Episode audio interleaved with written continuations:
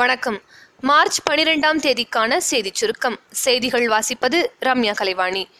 பொள்ளாச்சியில் இளம் பெண்களை ஒரு கும்பல் பாலியல் வன்கொடுமை செய்து துன்புறுத்திய வழக்கை சிபிசிஐடி விசாரணைக்கு மாற்றி டிஜிபி உத்தரவிட்டுள்ளார்.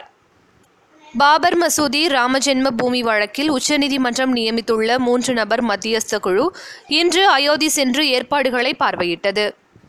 போர் மற்றும் தீவிரவாத தாக்குதலில் படுகாயம் அடையும் ராணுவ வீரர்களுக்கான உயிர்காக்கும் மருந்துகளை இந்திய ராணுவ மருந்துகள் ஆய்வு மையம் தயாரித்துள்ளது.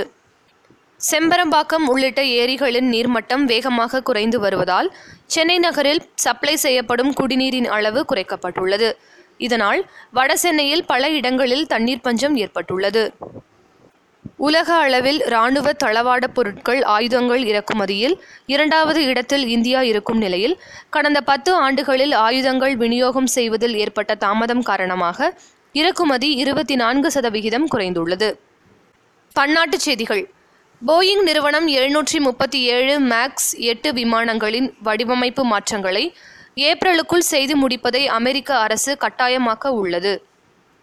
ஐரோப்பிய ஒன்றியத்திலிருந்து பிரிட்டன் வெளியேறுவதற்கான பிரெக்சிட் செயல் திட்டத்தின் மீது அந்நாட்டு நாடாளுமன்றத்தில் வாக்கெடுப்பு நடைபெற உள்ள நிலையில் அதில் முக்கிய மாற்றங்கள் செய்யப்பட்டுள்ளதாக பிரிட்டன் பிரதமர் தெரசா மே தெரிவித்துள்ளார். விளையாட்டுச் செய்திகள். வங்காளதேச அணிக்கு எதிராக இரண்டாவது டெஸ்ட் கிரிக்கெட் போட்டியில் நியூசிலாந்து அணி இன்னிங்ஸ் மற்றும் பனிரெண்டு ரன்கள் வித்தியாசத்தில் வெற்றி பெற்றது. மேலும் நியூசிலாந்து முன்னாள் கேப்டன் ராஸ் டெய்லர் தனது பதினெட்டாவது டெஸ்ட் சதத்தை பூர்த்தி செய்தார். உலக சாம்பியன் பட்டம் வென்ற அமெரிக்க சைக்கிள் பந்தய வீராங்கனை கெல்லி கேட்லின் மரணமடைந்தார். இதையடுத்து சைக்கிள் பந்தய சங்கத்தினர் இரங்கல் தெரிவித்துள்ளனர். உலகின் முன்னணி கால்பந்து அணிகளின் ஒன்றான ரியல் மெட்ரிட் அணியின் புதிய பயிற்சியாளராக மீண்டும் சினேடின் சிடென் நியமிக்கப்பட்டுள்ளார். நாளைய சிறப்பு.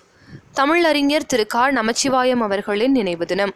இத்துடன் இன்றைய செய்தியறிக்கை நிறைவு பெறுகிறது. மீண்டும் நாளை சந்திப்போம்.